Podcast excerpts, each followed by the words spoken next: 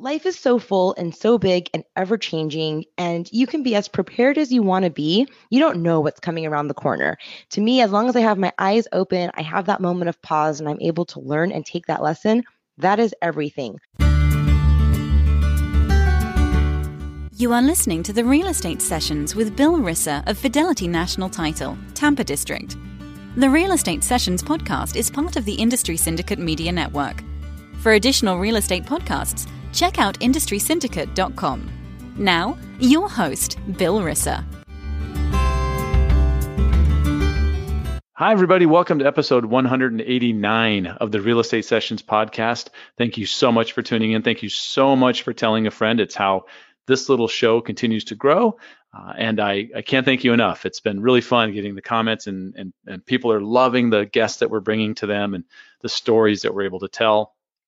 Today is no exception. In fact, I love how I found today's guest. It was a recommendation from a mutual friend, a mutual, uh, uh, we'll say, um, colleague. And uh, Wendy Thatcher of the Chicago Title Operation up in Portland said, Bill, I've got somebody you've got to put on the podcast. And, and that somebody is Elisha Alcantara. And Elisha is the the founder of Encompass Realty, and that's just the start. We're going to get into a lot of stuff. Elisha, welcome to the podcast. Hi, Bill. Thank you. Thanks for having me. Yeah. Well, I mean, your story is really cool and amazing, and we're going to get to that in a minute. But I love starting at the beginning, right? I want to find out. I know you currently live and work in Portland, and mm-hmm. I think mm-hmm. Portland's a lot like San Diego, where I grew up. There's not as many natives there. It's a lot of people who get there. Yeah. So are you a, are you a native Oregonian, or did you relocate and get there some other way? I am not a native Oregonian. I'm actually from, this is like a really dirty secret in Portland. It's not really a secret, but I'm from Los Angeles, California, and actually made my way here via San Diego. So I lived out in your neck of the woods for a little while and I love it there. Let me tell you, whereabouts in San Diego were you? I was in Encinitas. I met my now yeah. husband, but then boyfriend out there. And so I picked up my life after 24 years in LA and moved out there. Wow, you left Encinitas and the beach and all that great stuff. I know. It's I gorgeous. Know. I mean, I lived in the East County, so it wasn't that big a deal. I relocated to Phoenix and it's the same, just without an ocean compared to, you know, where I lived. It but, is uh, beautiful uh, when we go back every year. However, that being said, I love Portland. Portland's like um smaller, cleaner version of yeah. everything I had out there, just minus the beach. So you're one of I think I can honestly say this hundreds of thousands of Californians who've relocated to the Pacific Northwest. And that's not an exaggeration, right? I know.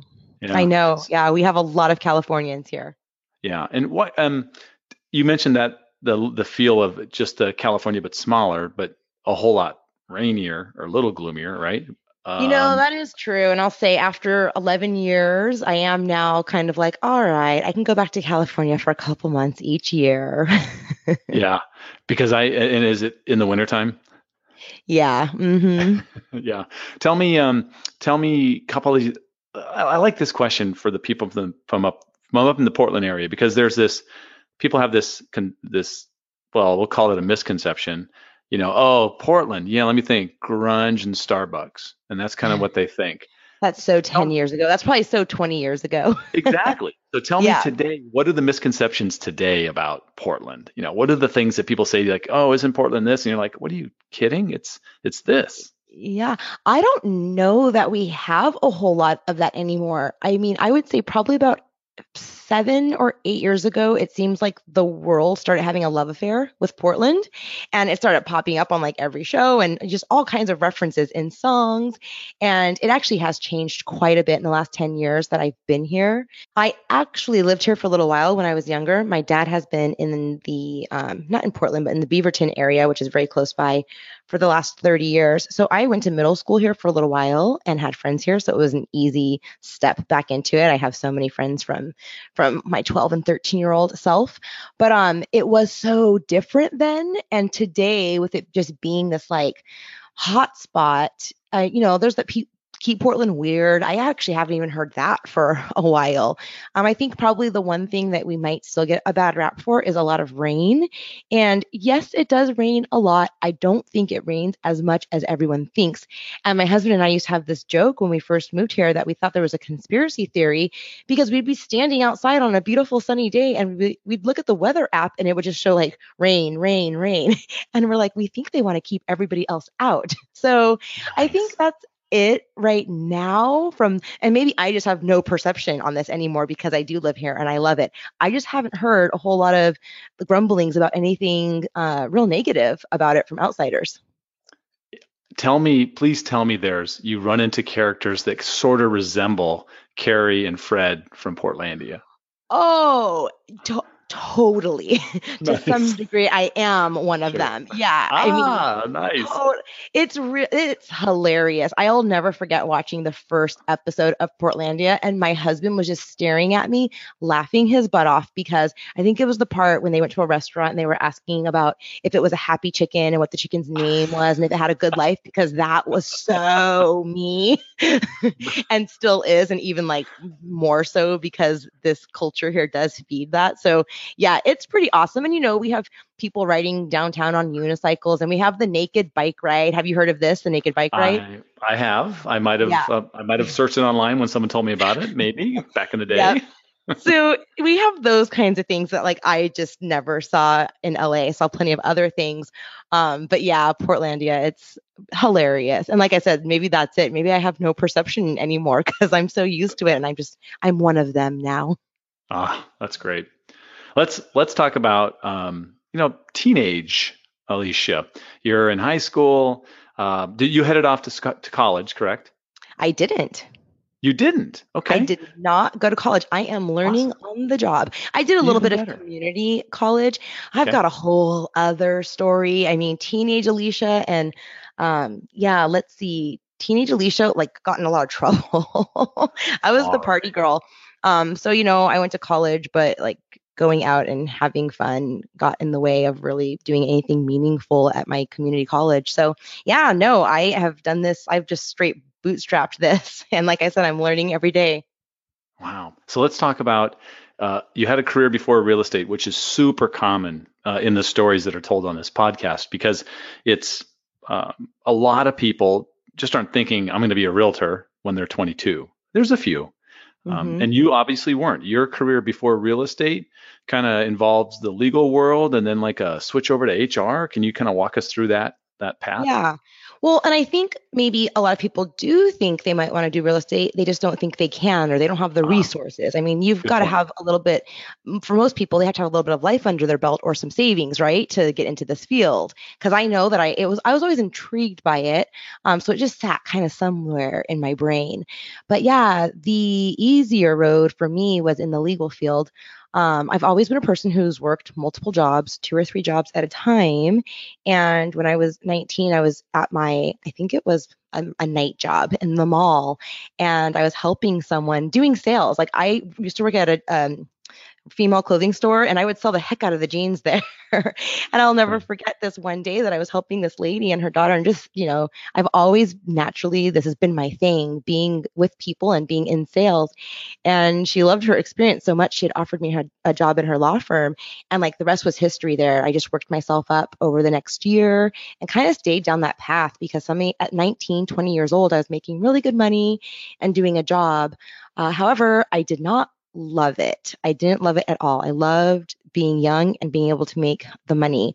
So when I moved to, um, well, so we went to San Diego and then we actually moved to Vegas for two years before we came to Portland. So when I moved to Vegas, that's when I first got licensed. I got licensed, gosh, I guess it was like 12 years ago now, maybe 13 years ago in Vegas. And um, again, worked multiple jobs and got a taste of this real estate life. However, it was right like six months later is when the market started to implode and my husband was working for it's called um, bnc mortgage which was owned by lehman brothers mm-hmm. and fortunately for us, he got cut during the first kind of round of layoffs. So he got a severance package. And we took that opportunity to kind of run, like take the money and run. So, and we saw the writing on the wall. So he had already been back going to school to become a registered nurse. So he got his severance package. I had to leave real estate. And then at that time of uncertainty, I couldn't necessarily move to a new state and a new city and just get right back into it. So that's when I was very, very fortunate and got a job in one of the top six law firms here in Portland downtown. And even though I really didn't want to do it, but you do what you got to do in those times, right? Right, right. and uh, I showed up and I knew I wanted to support my husband and get him through school. And luckily, within six months of being there, I was able to switch over into HR, which I definitely found more enjoyable so yeah, I did that until you know, you just have that moment in your life where you're like, I cannot do this anymore. this is not my passion. This is not my dream. And it's not even worth the paycheck anymore. And thankfully, I had the support of my husband to just shift gears. And so, what year is this then that you decide I'm going full time? I'm going to make this work? So, uh, around that time that I left the law firm, I was also just deciding to have babies. So, gosh, that was eight years ago, eight and a half years ago. And I ended up working at home. And this is a really important part to my story and where I am. I ended up getting a job working for a family friend who is based out of Santa Barbara. And I'm here in Portland. And just so happens that she needed to replace her assistant who had just moved to Portland a year before. I had no idea. So I raised my hand. I'm like, yeah, I'll stay home with the kids and do that thing. And if I can work from home, that would be awesome. So um, I had an amazing opportunity to observe a woman, a one person show, one woman who took a $1,500 employment check and turned it into this mega business. And I got to help her with all the pieces of that her bookkeeping and her social media and her client relations and uh, client retention. And it was so inspiring to see what she had done that I'm like, okay, I'm ready to go all in on me. Plus, being at home with the babies, I learned I am not totally cut out for. So, mama had to go. Mama had to get back to work and um, outside of the house. So, that is about, oh, well, it's been four and a half, five years, five years ago that I was like, all right, you know, talked to my husband, got his support, and I mean, double down on myself. I took a $1,000 check. She gave me a bonus. I asked her for a little bonus instead of a Christmas gift. And I used that to take my uh, classes and get licensed in Oregon. And literally the rest became history from there. Wow. What, what was, um, you get your license. Where do you first hang it? What was your first brokerage that you worked at? Keller Williams. And okay. um, I had had a stint with them before in Vegas. So it just kind of felt like familiar and I knew it and it just seemed and and really I joined them because my house had been listed at that time with another broker because I wasn't licensed yet and this woman came to show it and she was just so kind and so caring. I thought I want to be where she is. And so I went where she was and then I asked her to mentor me. And so that obviously that's worked out well. You're still I'm sure you're still friends. Oh, yeah, actually it's been such an amazing journey.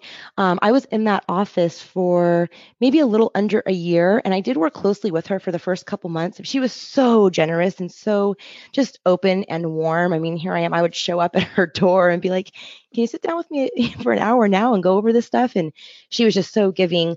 Um, when I made the transition out of that office, I actually went to a like a boutique type of company that dealt largely with investment property, um, hard money, and going to the foreclosure auctions at the courthouse.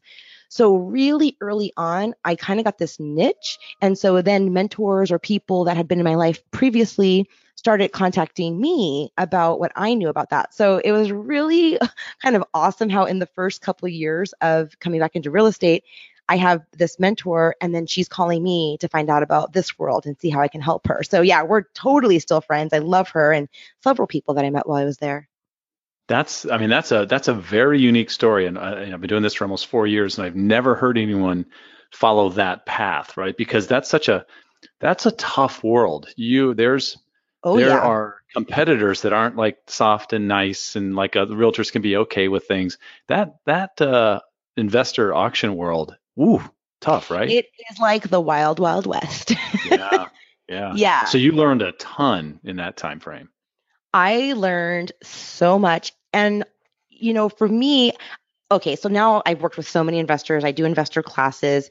I've just, I've come across so many people. And oftentimes we have the same fantasy, myself included. We watch HGTV and we're like, oh, I want to buy a, a fixer house and I want to flip it and I want to go to auction.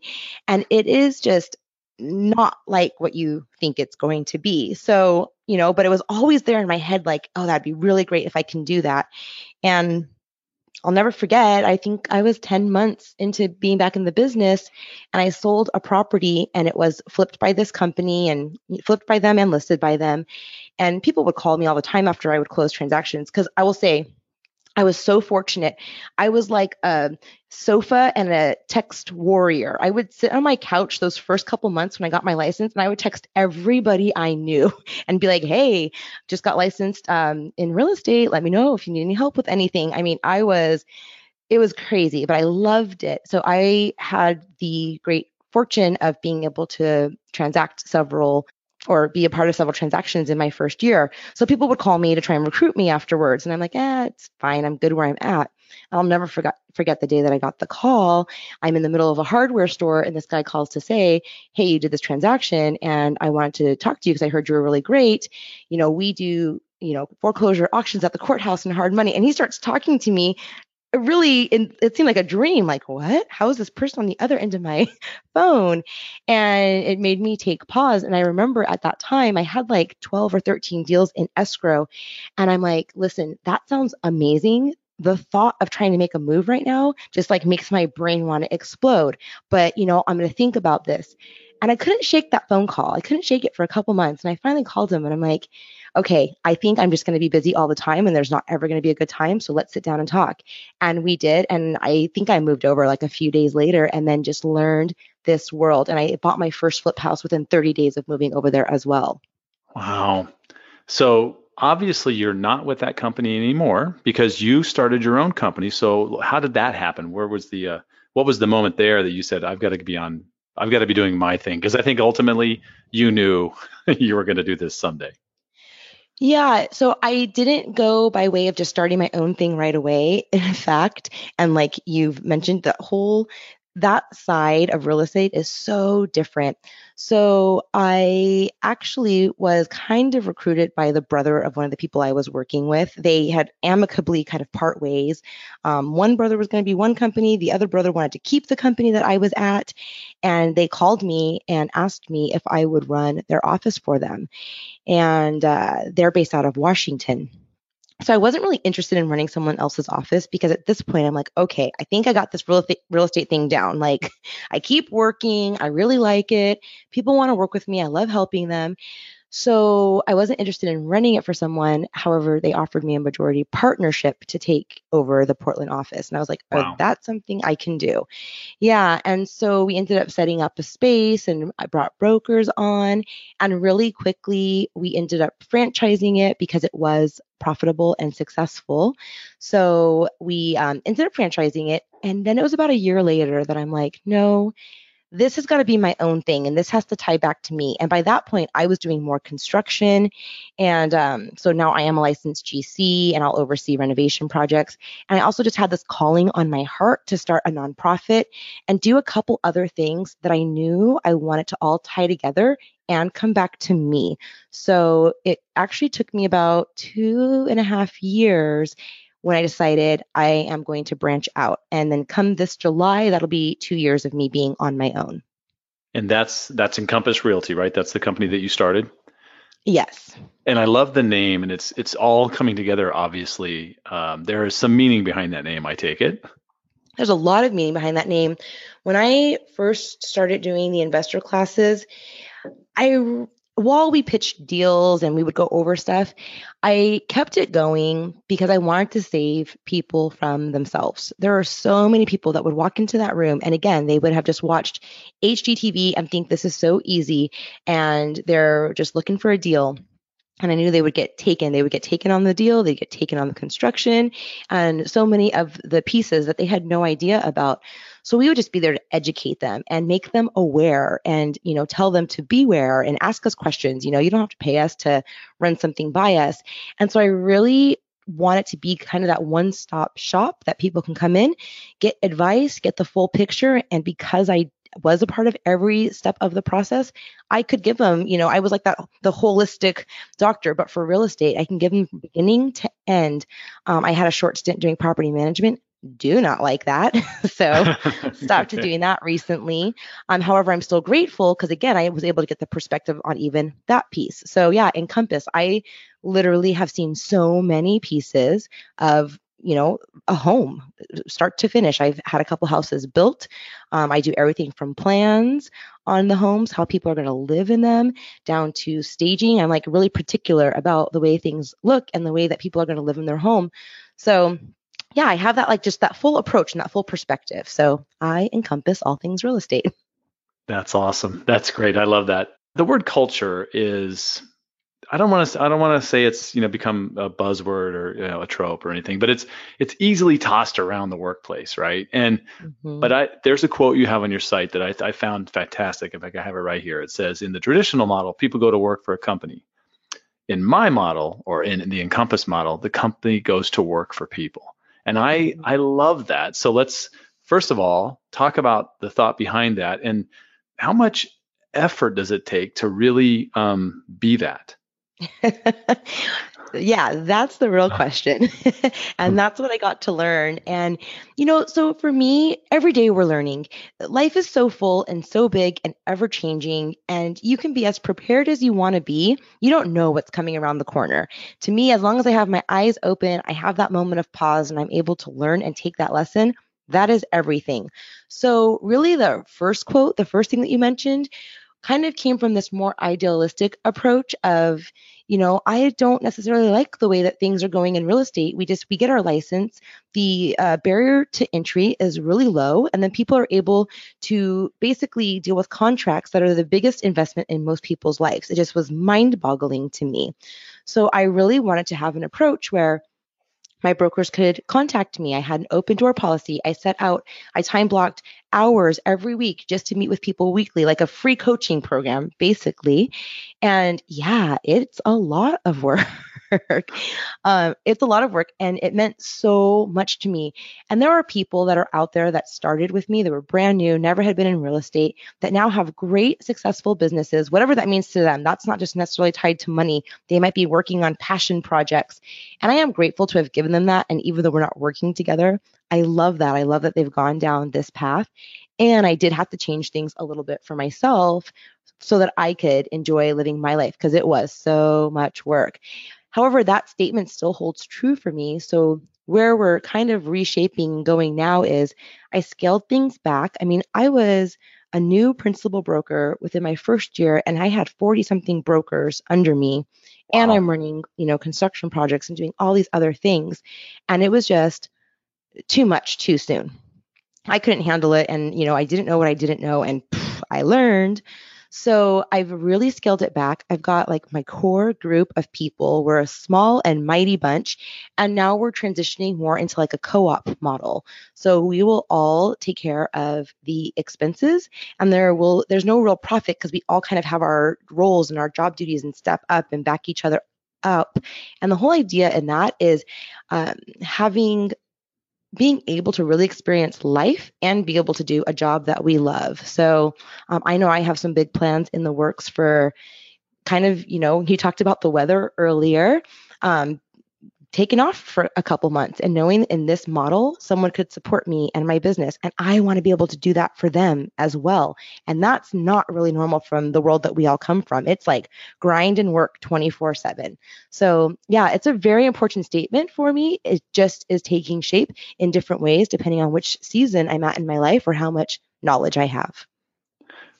What what does what does the, one of those core members of your team look like? I mean, how what are there certain traits? Is is there something in particular that that allows them to you know leave or not be a part of that other real estate world and and come into this brave new world you're creating? Yeah, I think for us, while we all want to make a good living, we're not necessarily numbers driven. We're driven by the experience, we're driven by the relationship, and it's not just the client relationship, it's the relationship that we have with each other. I know that the people that I have on my roster, any one of us would have each other's back, no questions asked, with complete and total trust. Any one of us can leave our business with the other person and take off for a month and it would be just fine. We've all done it before, in fact. So we're in my sales meetings, even when I was bigger, I've just never been driven by increase your sales by X amount or posting things. I didn't and you know, I know there are lots of um, successful companies that do that. It's not a knock on them. It just wasn't my comfort zone, my place of you know that made me happy. What made me happy is if we're all happy and we're doing what we want to be doing, and we're serving clients, I don't want to make a poor decision because I needed to get one more sale. I want to make sure that I'm making the best decision. I'm guiding and counseling this person for the best outcome for them. And being in that investment realm really does help do that because I'm working on this investment side that's like, I understand it. I understand the back end. So when I work with traditional people, I get this is the biggest investment that you're going to make. And I really feel strongly that it's my job to make sure they are getting as sound of an investment as possible. And I tell my clients when I'm out with them, my traditional clients, I, am looking to be invited to the kids' birthday parties and to be friends for a long time to come. So I can't put you in something that you're going to hate me for in three months from now. And I right. do have a lot of long standing relationships with my clients. And that's what I love. I love when I can go to a birthday party and someone asks my name, I tell them I'm Elisha, and they know, oh, yeah, you're the one who sold them the house. Like it's that's already there because we're so close. Wow. So those are the kinds of brokers I have in my office. That word happy is is a super powerful word that I think just gets tossed around or maybe just neglected. But man, being happy is is so cool, right? It is. Um, and I hear what you're saying. And my take on that is number one, we have a choice. We have a choice to be happy. And and if we're not, and of course, life happens. Sometimes we're sad. Oh my gosh, I'm dealing with big business things this week that do not make me happy. Okay. Um, for me, it's always about having that reflection and looking at taking that inventory of what I have in my life now, and is this um, is this centered with my core values? Because that's where I am going to live in the most happiness and the most joy. And you know who feels that even more? My clients, my brokers, mm. my team, my family. So yeah. You're, yeah, you're looking at the outward effect of being able to achieve that state, and it's massive, right?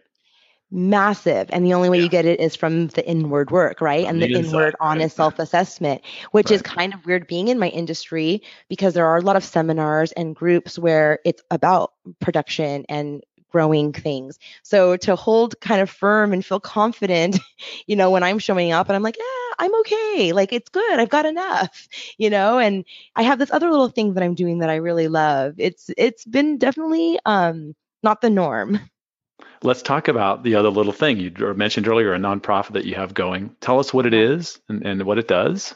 It's the Encompass Life Foundation. And gosh, I just feel so fortunate to have the opportunity to work with those board members. In fact, today we were down at a place called the Blanchet House that is just this amazing nonprofit. Um, we were making sack lunches for kids, and they were doing a whole service. They feed homeless people three times a day. Um, so, Encompass Life Foundation, we help house homeless people. We have a mission each year. Last year, we did it squarely during the holiday season. This year, we're going to do it. Um, in October so that people are housed by the holidays. And we take three or four families that are experiencing housing instability. And these are people that are like you and me. One of our kind of taglines is we're all one tragedy away from being homeless and one mm-hmm. hand up from being a success. So, who are those people that were living life and then tragedy struck, something unexpected happened, and now they're homeless with their family, their kids. And let's find them. Let's give them that chance, that opportunity to get back on their feet and move forward. So we were part of that last year. We helped three families, and we don't just put them in a home. I believe that your surroundings, the way things look, the way that you feel determines how you go out into the world. It's kind of tagging off that conversation we just had about happiness and how you project outwardly depending on how you feel on the inside. So we do top to bottom, decorate, design, furnish. They've got everything set up in that house. And these places look like staged homes. They were beautiful. And it took so many community resources to make this happen. And it's been a huge, huge blessing in my life. And we get started again this August, and we'll get some people housed by the end of October before winter comes and before the holidays arrive. Why don't you throw out the website for that if uh, people want to find out more? Maybe they're in the area, they want to help, or maybe they even want to contribute. Yeah, that would be great. It's encompasslifefoundation.org org. And yes always looking for donations. Um, we were super fortunate and our hard the hard money lender i work most closely with rain city capital just gave us a huge gift um, in quarter one of $19000 and really it takes us $60000 to be able to get housing for um, the four families one of the coolest things about what I do and how they all interconnect, and again, going back to Encompass, is I sold a duplex to one of my investors at the end of last year. It was an off market duplex. We closed right as I learned about a homeless vet family that had been living in the car. This is somebody who's been on three tours, high security clearance, and just found himself in this position. His kids were staying at a friend's house because they had to go to school and just an unbelievable tragedy my investor allowed me to renovate it, which a lot of my subcontractors did the work for free because we were going to help this family. We got the unit turned around and then we're able to rent it to them because they have a government voucher. No one would take a chance on them. So it's so cool to have the experience, knowledge, and people behind me to be able to go from start to finish with this like total junker of a house and then to get a family in there three weeks later. That's great. I mean, that that has to feel so good. I uh, love hearing those kinds of stories. It's amazing, is right. That's great. Elisha, I've had you here the half hour I requested of your time. I know you're super busy, so let me wrap up with with the final question that I've asked every guest since episode one, and that's if you could give one piece of advice to an agent just getting started, what would it be? Oh my goodness, I would say you know who you are and you know what your core values are. You're going to learn so much. I would maybe just make a list though of what are the things that you want in your life and find people, mentors, communities, offices, colleagues that mirror that. So many times I've had brokers sitting in my office who are square pegs trying to put themselves in a round hole. And you don't have to conform here. You don't, you can be you and be successful. I have done it for the last four and a half years. It wasn't always easy. It is well worth it. You can do exactly what you want to do. And you know, you know what it is. So I would just say stay very true to who you are. Elisha, if somebody wants to reach out to you, what's the best way for them to do that? I'm on Instagram at Elisha Alcantara. I'm super active there. And then uh, encompass-realty.com, I get all of the contact forms from that space as well. Elisha, thank you so much for your time today. It really was a cool story. We'll have to you'll have to say uh, tell Wendy when you see her next that we had a great time. I'm going to hit her up on a text as well. and so, uh, and I hope the next time I'm in the Portland area, I, we can get together. I would love to sit Let's down and talk it. to you some more. Yeah, that'd be great. Yeah. Thank you so much. Thanks, Bill. Have a good one.